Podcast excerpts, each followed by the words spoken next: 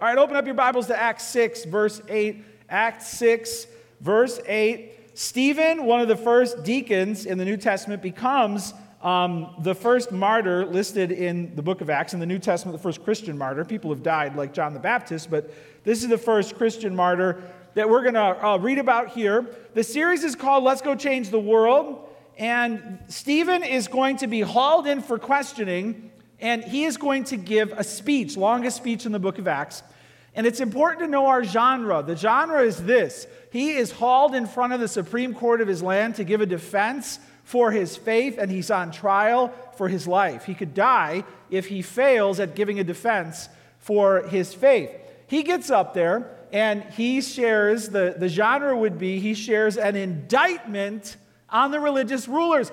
He switches it around and puts them on trial. They don't quite know it until the end. They're kind of like, where's he going with this? He's supposed to be the defendant, but he actually becomes the prosecutor and he charges them with killing the Messiah. Then he sees a vision where heaven itself opens, revealing that these rulers are actually in heaven's court and God himself is watching.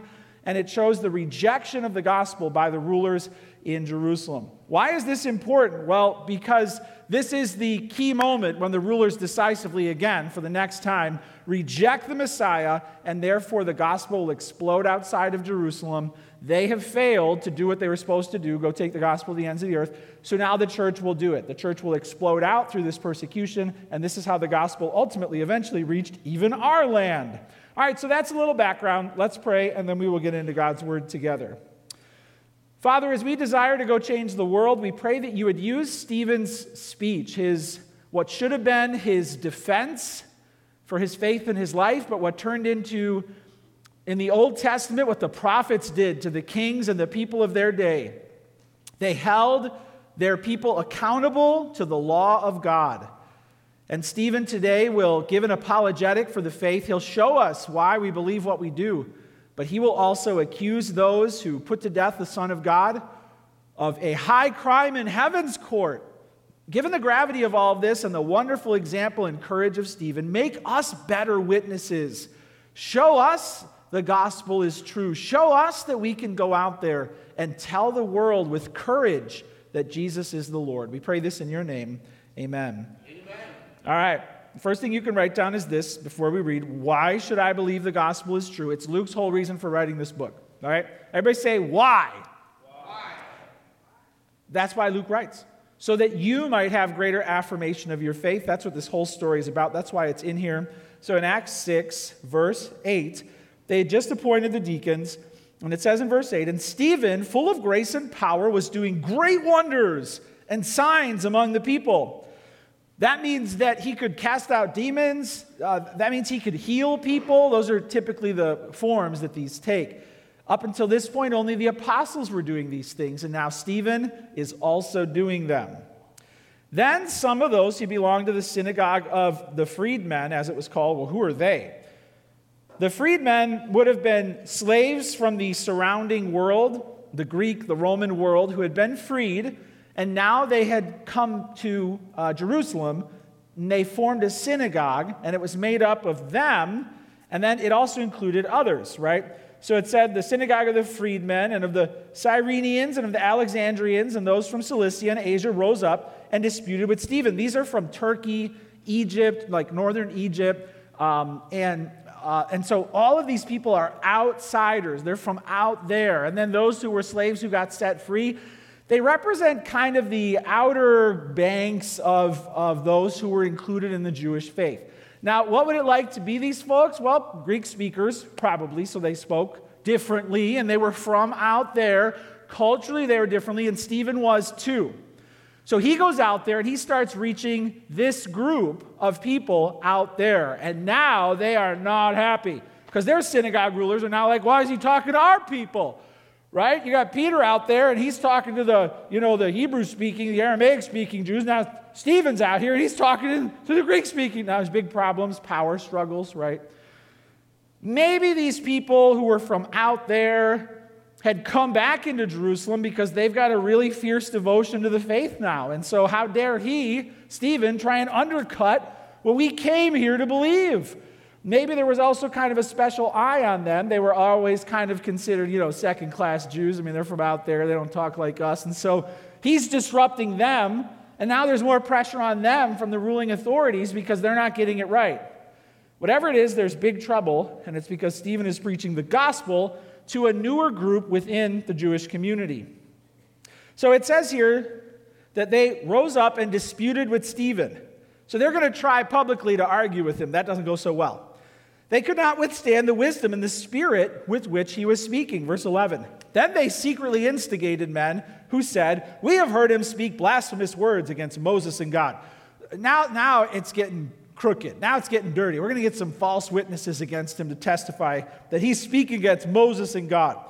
And they stirred up the people and the elders and the scribes, and they came upon him and seized him, brought him before the council. They set up false witnesses who said, This man never ceases to speak words against this holy place and the law. For we have heard him say, This Jesus of Nazareth will destroy this place and will change the customs that Moses delivered to us. And gazing at him, all who sat in the council saw that his face was like the face of an angel. The high priest said, Are these things so? This sets it all up. Why should we believe the gospel is true? Here's a man, Stephen, who's a messenger of God, full of faith and the Holy Spirit. He's described as being full of grace and power, and he was doing incredible wonders because God was indeed with him. Here's a picture of one person's rendering of Stephen in front of the Sanhedrin. The Sanhedrin would have been a council of like, you know, 70 of the rulers. The high priest would be up there. This would be within the temple area, like within, not the, the holy place, but just outside of that. They had a room, and they were like the high, they were like the Supreme Court plus the Senate, right, of the land. But remember, they were under Roman rule. So they had certain authority, but they didn't have total authority. Their priorities included keeping peace so that Rome wouldn't mess with them. And they also, remember, the temple was the national bank, so they also were rich, and they wanted to protect the money flow, they wanted to protect the peace and their power. They believed that Moses gave them the law, they built the temple. Well, Rome did, but it was theirs. So therefore, they were the gatekeepers of God. And everyone who caused them trouble would pay. Now, why do they keep bringing up the law, Moses, and the temple? if you, you've got to have a listening guide because we're going to go into the trial here. Whenever they bring up the law and the temple, it's because they can't kill anybody. Rome took away their right to kill people. But if you could be found guilty of blaspheming Moses or the temple, guess what? They could kill you. We can kill him today if we can convict him of blaspheming the law in the temple. That's why they keep going for that. And that's why Stephen's defense was based around that. So you have your listener's guide, you know what's going on you're going to ask the question why should I believe the gospel is true? Stephen is doing signs and wonders. He clearly is empowered by God. Let's read on. The high priest said, Are these things so? Verse 2. Uh, also, I don't want to skip this. In verse 15, it said, His face was like the face of an angel. Most likely, what that meant was his face had an unexplainable heavenly glow while this was starting. Okay, it didn't like shine brighter than the sun like Jesus's and probably didn't even shine like Moses, but this was the, the way that certain messengers had heaven's presence literally through them. There was something like that happening that everybody there could see. They even didn't face that reality that his face was somehow shining a bit.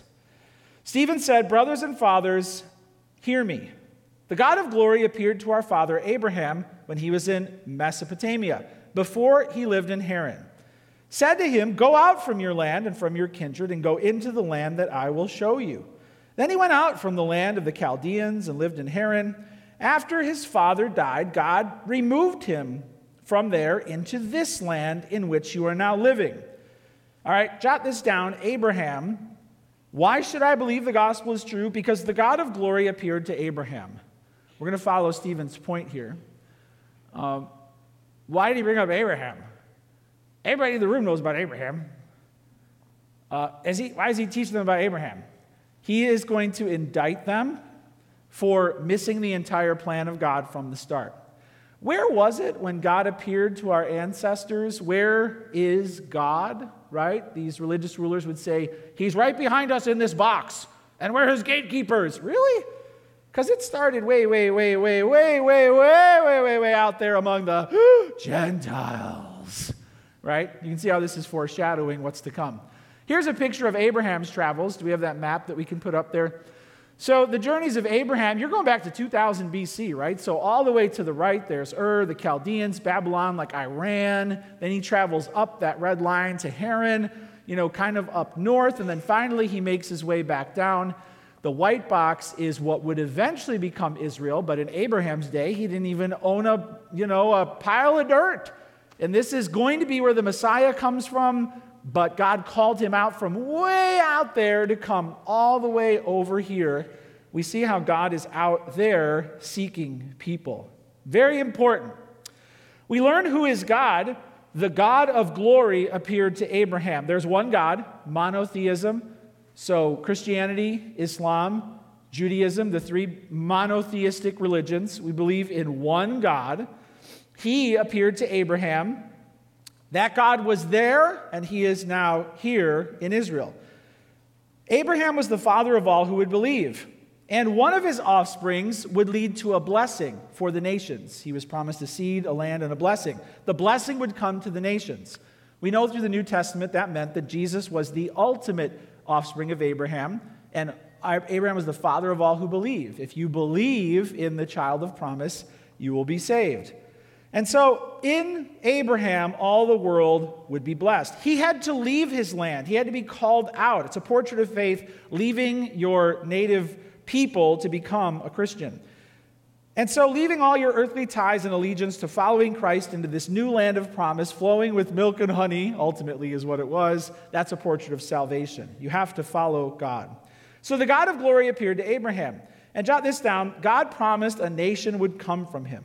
God promised a nation would come from him. We see how Stephen is already setting up. He's like, he's like, like in boxing, he's like setting him up, setting him up, setting him up. And, and next week we're going to, we don't even get to the, but he's setting him up and he's going like this and he's going like this. And then next week he's going to be like, BAM! and then he's going to pay with his life. But he's setting them up. And he's like, hey, look, way, way, way, way, way, way out there is where God was. Remember? Stephen's from out there, outsiders, looked down on. God promised the nation would come from him. He came from out there where God met him. And he had faith in what God promised. He had no land, he had no law. God was with him. No land, no law. God was with him. He was righteous. Then he had a miracle baby, Isaac. He was like 100 years old. Then Jacob and Esau came. Remember the Sarah, Rebecca, and Rachel? Right, who led to the patriarchs, all barren. So this nation was born from three straight closed wombs. Impossible nation emerging into this world. It would be a special nation with a special purpose to bring God's presence down to earth, to usher in the Savior. And it started way, way, way out there. One of the most incredible things in human history is when, after Israel was destroyed as a nation in AD 70, Boom, they came back on the world stage May 14th, 1948. They're back and they're nuclear armed. One of the biggest miracles in all of human history. God promised the nation would come from him, and this nation of Israel came from Abraham. Now, Stephen is telling them what they already know, right? Let's read on. So he goes on to say this in verse 4 uh, then he went out from the land of the Chaldeans, lived in Haran, and after his father died, God removed him from there into this land in which you are now living. Yet he gave him no inheritance in it, not even a foot's length, but promised to give it to him as a possession and to his offspring after him, though he had no child. And God spoke to this effect that his offspring would be sojourners in a land belonging to others who would enslave them and afflict them 400 years, telling the future. Abraham believed all of this. He believed what he heard from heaven. That's why he was righteous. No law, no land, and he was a righteous man. But I will judge the nation that they serve, said God, and after that they shall come out and worship me in this place. And he gave him the covenant of circumcision. And so Abraham became the father of Isaac and circumcised him on the eighth day. And Isaac became the father of Jacob, and Jacob of the 12 patriarchs. Notice this is all happening pre Moses. Rulers are like, Moses, temple, us, bow. And Stephen's like, huh? Abraham? Duh. Way out there. He's like correcting their narrative here. Circumcision, of course, was a sign of the covenant, the promise that God's people would be marked for him, that they would be devoted to him, their sins would be rolled away. Then the patriarchs came. So God promised the nation would come from him. Jot this down God foretold his people would be slaves in Egypt. God foretold his people would be slaves in Egypt. The true people of God would be enslaved and afflicted. And guess what? God would be present with them there. Where are we going first, Stephen? All the way over to like Mesopotamia, God was there. Then way up to Haran, God was there. And then passing through the land where Abraham owed nothing, keep going. Where are we now? Egypt, God was there. He's there, he's there, he's there. Do you see how all these rulers, how dare you, you know, God is right here and we're his gatekeepers. And he's like encircling them, all right? God's out there. God foretold his people would be slaves in Egypt. Then it says in verse 9 the patriarchs, jealous of Joseph, sold him into Egypt. So let's go on to Joseph now. Jot this down. Joseph. God's deliverer was rejected by the patriarchs. God's deliverer was rejected by the patriarchs. The patriarchs, those are um, Jacob's kids, right? Bunch of rowdy boys. Jealous of Joseph, sold him into Egypt. But listen, here it is God was with him and rescued him out of all of his afflictions, gave him favor and wisdom before Pharaoh, king of Egypt, who made him ruler over Egypt and over all his household. This is super important. God's deliverer was rejected by the patriarchs. You remember the story of Joseph, right? He had a vision and he came and told the family, and guess what? Had a dream. What was it? All you all were bowing before me. And they were like, knock it off. And then he's like, next day, right? He comes out, he's like, had another dream. Oh, great. What was this one? Get this the sun, the moon, the stars, they all were bowing before me. he had a bit of a, an attitude problem. Okay, we'll, we'll give it that.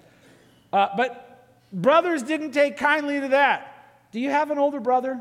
Do you have an older brother? Just go tell him he's going to bow down before you one day, right? Kiss your feet, and it ain't going to go well. So they, they're going to kill him. And then they were like, let's not kill him. Let's make a little money. Sold him as a slave. Then told dad that he died. You know, here's the robe. It's full of blood. You figure it out. Is it his? And Jacob, my son is dead. So Joseph then went down to Egypt.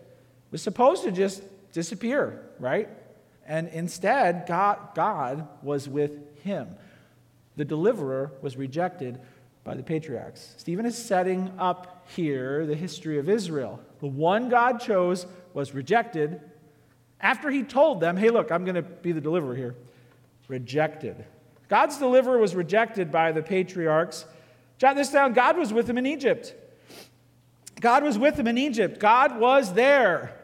He was in Potiphar's house first, right? Remember his wife, Potiphar's wife, hit on him. You know, come to bed with me. And Joseph ran away. No, she grabbed his cloak and then accused him of trying to rape her. He gets thrown in jail illegitimately, and it says God was with him. Who is God with? Who is God with? Who is God with? He's clearly with us. I'm the high priest, and we're the ruling council, and we are the gatekeepers, and he is with us. Really? Because the patriarchs rejected Joseph and he was in a jail and God was with him. Who is God with? He's establishing a pattern here that it is usually not those who are with the power in the majority. God was with him in Egypt. Egypt, awesome place. Here's a picture of the pyramids today. They were being built back then. Such history in Egypt. Do you know the pyramids are tombs of the pharaohs? And um, some, there's, you could do a lot of research on this, but there's chambers in there, and some of the hallways, they are so interesting in the way they were built. These corridors point up to the stars, and they don't know exactly the theology, but the idea was they were meant to prepare the Pharaoh for the afterlife where he would ascend uh, forever as a god, and everyone who was buried around with him could get there too if they were maybe buried near him But the pyramids were almost like the Tower of Babel, like meant to take you up there. How cool is it that Joseph appears to this land and starts seeing um, visions and having dreams, and uh, he's going to be the one to deliver them? How cool is it that his dad, Jacob, would eventually come and stand before Pharaoh, and Jacob saw the angels descending and ascending, right, at Bethel? He saw the way heaven comes down and we go up. You don't need a pyramid. You just need faith in the one true God. He could have saved him a lot of labor costs if they had just listened to him. How cool is it that God is all the way out there showing those people that his deliverance is coming through the Israelites? God's deliverer was rejected by the patriarchs. God was with him in Egypt. They're in jail, in the prison, and then in the palace. You know the story? Joseph had a dream. He told the baker and the cupbearer their dreams, and baker, you're going to die. Cupbearer, you're going to live. It happens. Cupbearer forgets Joseph. And then eventually he remembers because Pharaoh has a dream, and he's like, I had this terrible dream. I don't know what it means. And then the cupbearer's like, Ooh, I remember a guy who got me out of jail once. Uh, he could help you. Overnight, Joseph becomes he goes from rags to riches, prison to palace. He tells the Pharaoh, yep, seven bad years are coming, or good years, seven good years are coming, but don't be fooled. Seven bad years after that are coming, and everyone's going to starve and everyone's going to die. So store up some food. And Pharaoh goes, God is with you. Makes him his right hand man. From that day forward, everywhere Joseph went, everyone bowed to him every day. Make way, make way, make way. It would go to your head, Joe. So he had to be totally destroyed before it happened, right? To realize. And he, he told Pharaoh, I can't tell you your dream, but God can tell you. He was humbled. And he became Prince of Egypt, just like he had seen. God was with him. God was with him, revealing dreams. Who's blessed by God? Surely the rich and mighty and the powerful and those scribes who know the Bible. God is with us, not you. Really? Is that the way it worked throughout our history? Brothers, fathers, he called them.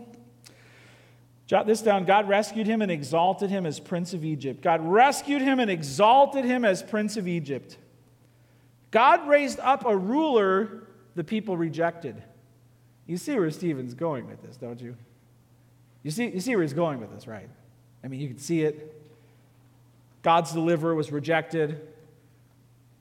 Signs and wonders are going to be done through some of these. Like, I mean, like, God's with him. Like, he's going to show that Jesus is really the one that God was with, and you guys blew it, but he's still winding up. God rescued him and exalted him as prince of Egypt. God raising up the ruler the people rejected is a pattern, a pattern. God didn't just save the patriarchs either, He used them to save millions of those people from starvation. The surrounding world was delivered by Joseph. That's what Israel was supposed to become a light to the nations, not this fenced in, walled in. Do you know that where this trial was happening, there was a barrier in the temple around where they were and there were signs on that wall that said if any Gentile, non Jewish person crosses this line, he will pay with his life. Do you realize they were walling off the presence of God from those people? And it's so out of line with the heart of God from the very beginning of Israel's history. All right, well, what what comes next? Well, it says in verse 11 Now there came a famine throughout all Egypt and Canaan, great affliction, and our fathers could find no food. But when Jacob heard that there was grain in Egypt, he sent out our fathers on their first visit. And on the second visit, Joseph made himself known to his brothers. Joseph's family became known to Pharaoh. Do you remember that, right? The brothers came to town, they fell down in front of Joseph, and he's like, This is the moment I've been waiting for my whole life. Oh, they didn't know who he was because he dressed and talked like an Egyptian, right? Uh, there, he's just like, what do I do? He played with them for a little while, threw him in jail, made him sweat it out for a few days. Then he felt bad. I fear God sends him back, right? But then he wants to know is his brother alive? Is his dad alive? And he doesn't trust his brothers. So he messes with them and frames them and this and that. And then they come back. They bring Benjamin, or they come back. They bring Benjamin and then finally, he has a huge moment of reconciliation with his brothers. He cracked when uh, Judah was the one who finally said, Look, take, take me instead of him. I can't go back to my father again and see the look on his face if we go back without his son. And you know what Joseph was thinking? Why didn't they say that when they did it to me? Joseph cracks. He starts weeping and wailing and he hugs his brothers. God transformed them. Jacob came down. Awesome story. Appears before Pharaoh. But when Jacob heard that there was grain in Egypt, sent our fathers on the visit. Second visit, verse 14. Joseph sent and summoned Jacob, his father, and all his kindred, 75 persons in all. Jacob went down into Egypt and he died, he and our fathers. They were carried back to Shechem and laid in the tomb that Abraham had brought for a sum of silver from the sons of Hamor in Shechem. But as the time of the promise drew near, which God had granted to Abraham, the people increased and multiplied in Egypt, till there arose over Egypt another king who did not know Joseph. He dealt shrewdly with our race and forced our fathers to expose their infants so that they would not be kept alive. Okay, now we're going on to Moses. And we're just going to begin Moses. We pick up on the rest of Moses next week, but jot this down Moses. Moses. God's deliverer was condemned to death by Pharaoh. God's deliberate pattern, pattern, Joseph was rejected by the patriarchs. Moses was condemned to death by Pharaoh. Deliverer, condemned to death. Deliverer, rejected. Who does that sound like? Jesus. He's getting there. He's getting there. Funny story, tragic story. Moses was born. Pharaoh couldn't stop these Jewish people from multiplying. So he's finally like, that's it. Throw him in the Nile, right? Every boy thrown in the Nile. Well, that backfired. Here's a picture of Moses He's out there. His mom put him in a basket. And so the Pharaoh's own daughter goes out there and, and looks in the basket, and it's a baby. Oh, so adorable. And Moses' sister is like, I could find a woman to, to feed him for you if you'd like. Oh, yes, and I'll send you money from the palace. And then when he comes of age, he's going to come, and I'm going to go get the nursery ready, and I'm going to paint it a certain color. I, I, we don't have this recorded in the Bible. I would love to hear the conversation between the daughter and the Pharaoh. I'm keeping it. No, you're not. Yes, I am. I'm a princess and I get what I want. Fine. She kept a Hebrew baby.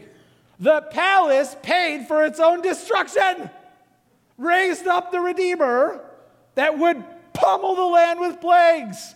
God is amazing. He's amazing. Moses, God's deliverer, was condemned to death by Pharaoh. Jot this down. God rescued him and was with him in the palace. Rescued him and was with him in the palace. So it goes on to say uh, in verse 20 Moses was born. He was beautiful in God's sight. He was brought up for three months in his father's house. When he was exposed, Pharaoh's daughter adopted him and brought him up as her own son. Moses was instructed in all the wisdom of the Egyptians, and he was mighty in words and deeds. When he was 40 years old, it came into his heart to visit his brothers, the children of Israel. So he's now 40 years old and his heart's going. And God's getting him ready, right? So he goes out there and he realizes these are my people. These are my people. These, hmm, and they're slaves. And his heart, his heart, his heart. This, this has got to stop. I got to do something. I got to save them. I got to rescue them. And God is getting him ready. He supposed, it says after verse 24, after seeing one of them being wronged, he defended the oppressed man and avenged him by striking down the Egyptian. He supposed that his brothers would understand that God was giving them salvation by his hand, but they did not understand. All right, so Moses' plan A was kill the Egyptians one by one and then bury them in the sand. Okay. You guys ready? Uh, plan A, bad plan, right? Now, there are plenty of scripture shows that this was not God's plan, obviously. Moses murdered a guy. People in Egypt got mad. Then Pharaoh wanted to kill him. All right. So then Moses runs away at 40, disappears into the wilderness for 40 years. It's not until he's 80 that he comes back to bring deliverance to the land. Now, some people might be like, well, it's because he screwed up. He shouldn't have killed that first Egyptian. It's all part of God's providential plan, okay? But what Stephen highlights is very important too. Were God's people ready to be delivered? Was Moses yet ready to be the deliverer? No. Were God's people yet ready to be delivered? No.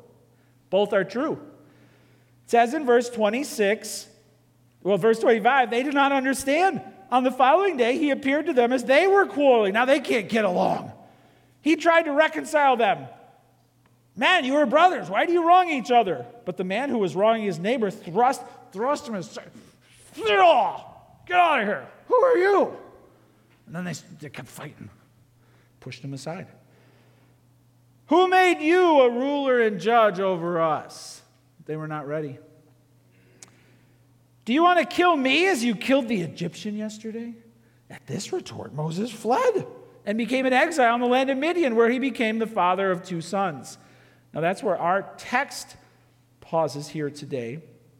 But what do we realize here? Uh, well, God rescued him and was with him in the palace. And what was to come was going to be awesome. Here's a picture of somebody who painted a picture of Moses and the plagues. I mean, you could see this is Egypt and the pyramids in the background, and the sky's going to turn dark, and the firstborn are going to die, and all the livestock are going to die, and the Red Sea's going to part. It's coming! It's coming! It's coming! What happened before that? Write this down. God appointed him as deliverer, and God's people rejected him. Pattern, pattern. Joseph, I'm going to save the world. Get out of here. We hate you. Right? Moses, coming down to save the world. Pharaoh tried to kill him. And then God's people were like, Who do you think you are? Get out of here. Rejected deliverer, rejected redeemer. So the people of God were failing to see what God was doing, and God was doing it all over the world. Stephen's setting up his accusers with all of these observations. Here are the patterns. Let's move on to the application. So, really, I, I've been like dynamically narrating for you the Old Testament that Stephen is reminding them of. And I've been showing you what he's setting them up for, the patterns. So here's what we can take away from this God's messengers and deliverers were rejected by Israel and the world. Write that down. God's messengers and deliverers were rejected by Israel and the world. God was on the move with his eye on the nations from the start. He made a covenant with Abraham. And the church here in Acts is about to explode on the world scene. The conversion of Paul is imminent, the conversion of Cornelius is coming. It's all like a volcano about to erupt. And God's messengers and deliverers would be rejected again, just like they were back then. We will be tempted to reject Jesus and to refuse to crown him king. Maybe there are some who are here today and you have refused to make Jesus your Savior. You know about him, but he's not your Lord and your Savior. You certainly wouldn't say he's the only way to heaven.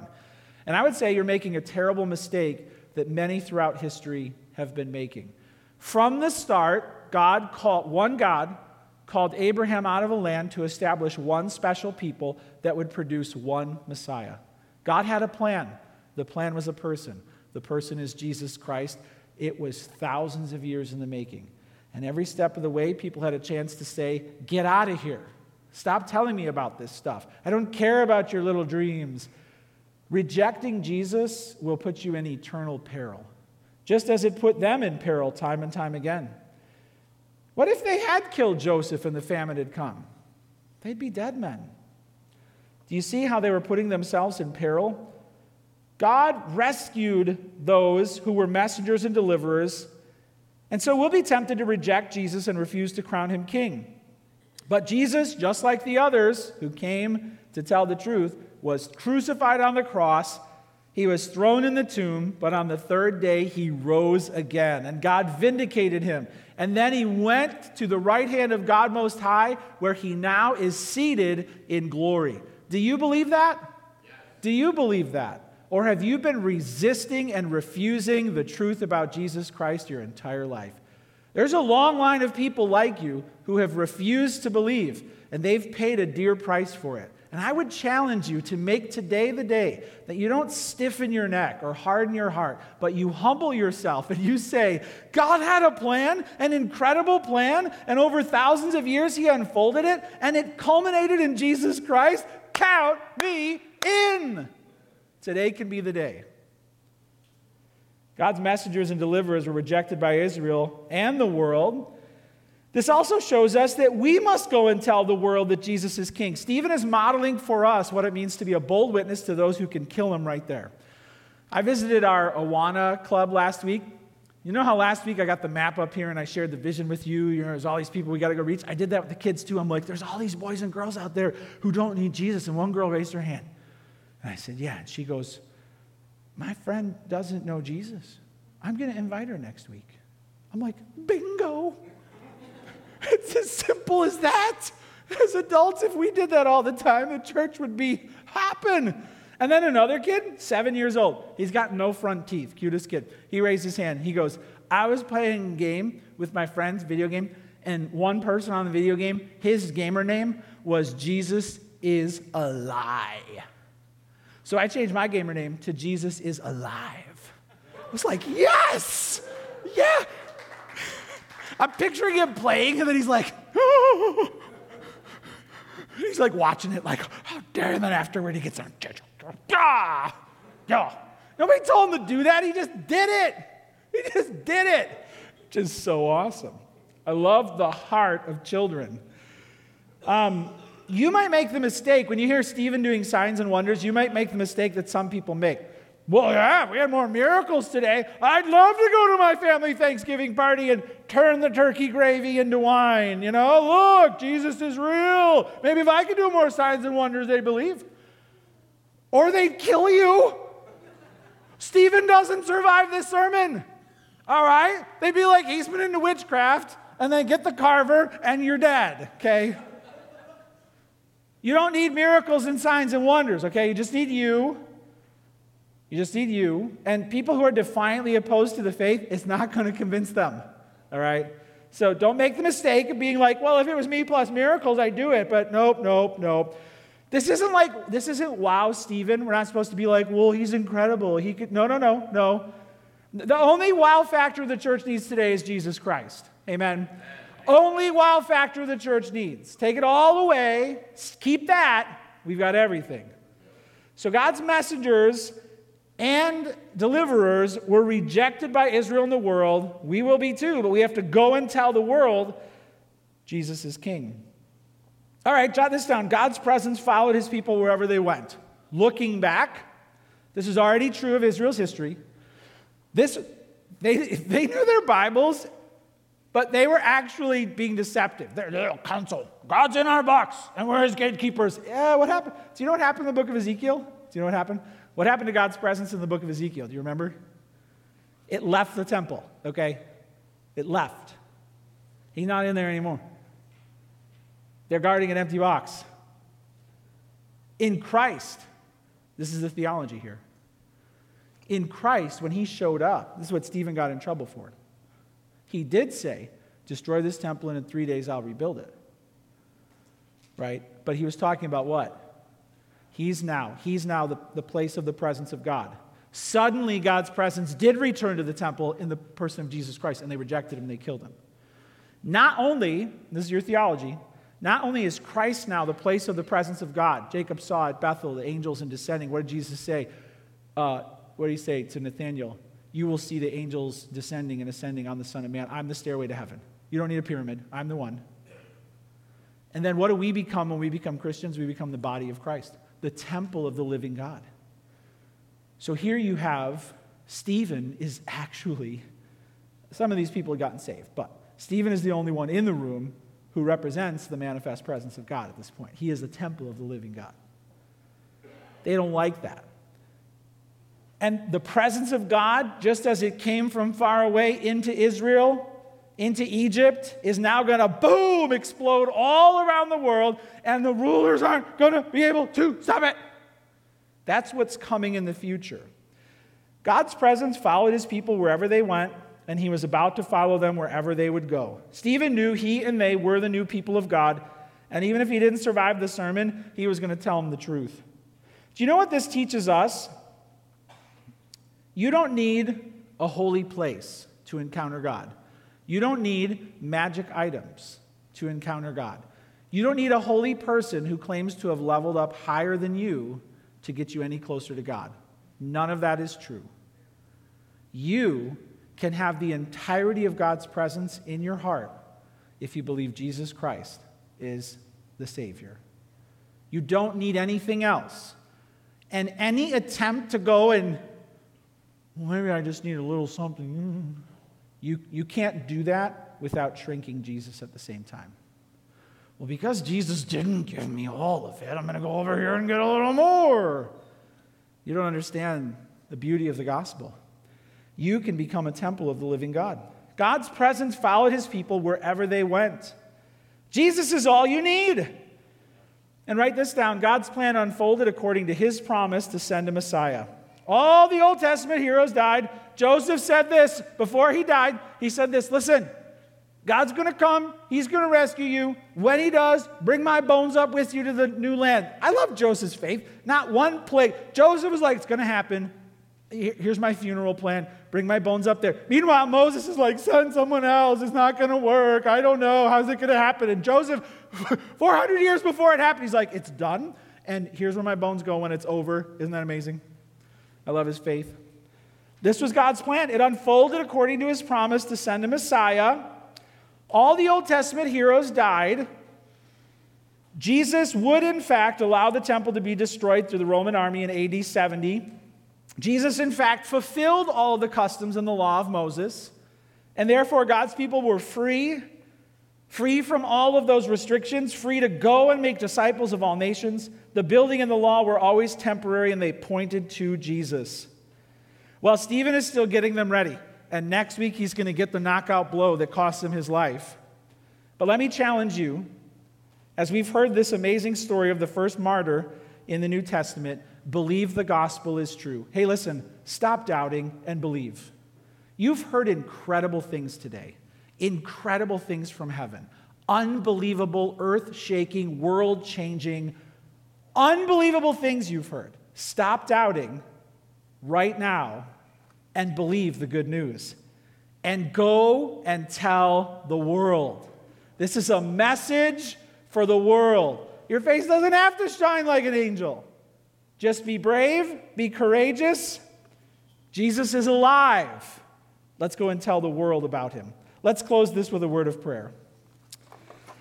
Father, what an inspiring passage this is a, flyover of the Old Testament, and we're only halfway done with what Stephen said.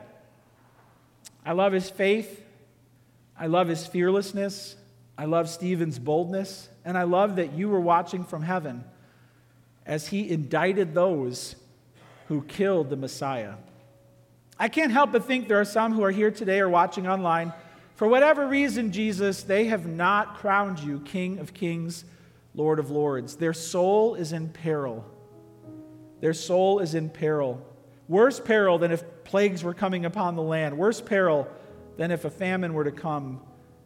Hell is coming, eternal conscious torment. Jesus, you came to rescue them from that. And I pray that right here and right now they would say, Jesus, I'm going to stop doubting and I'm going to believe. I've heard incredible things about God's plan throughout the ages to send a Savior through a people. And then the rulers rejected him, killed him, but you raised him up, and now he rules heaven? Count me in.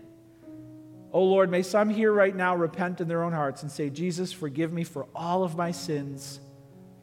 Fill me with your Holy Spirit. Make me a temple of the living God. May some who have been trusting and relying on special places or things or people, falsely thinking that Jesus, you are not enough, may they repent of that. And may they say, Jesus, you're all I need. I have the entirety of the presence of God within me by faith, and may they draw from that for the rest of their lives. Lord, I pray for those of us who are struggling to reach out and courageously share our faith with others, which is all Christians. Give us courage, give us boldness, whether it's like that seven year old kid who's playing a video game and finds a way to get the truth out, or a girl who's inviting her friend next week, or us as we pray for our neighbors and have conversations and just share our story. Give us divine appointments this week. And we pray that as we go, that you would bless us and be with us just as you were with Abraham everywhere he went and Joseph everywhere he went and the church everywhere they went. You are right here with us. Fill us with your spirit, send us out, and use us for your glory. And we pray this in Jesus' name. Amen.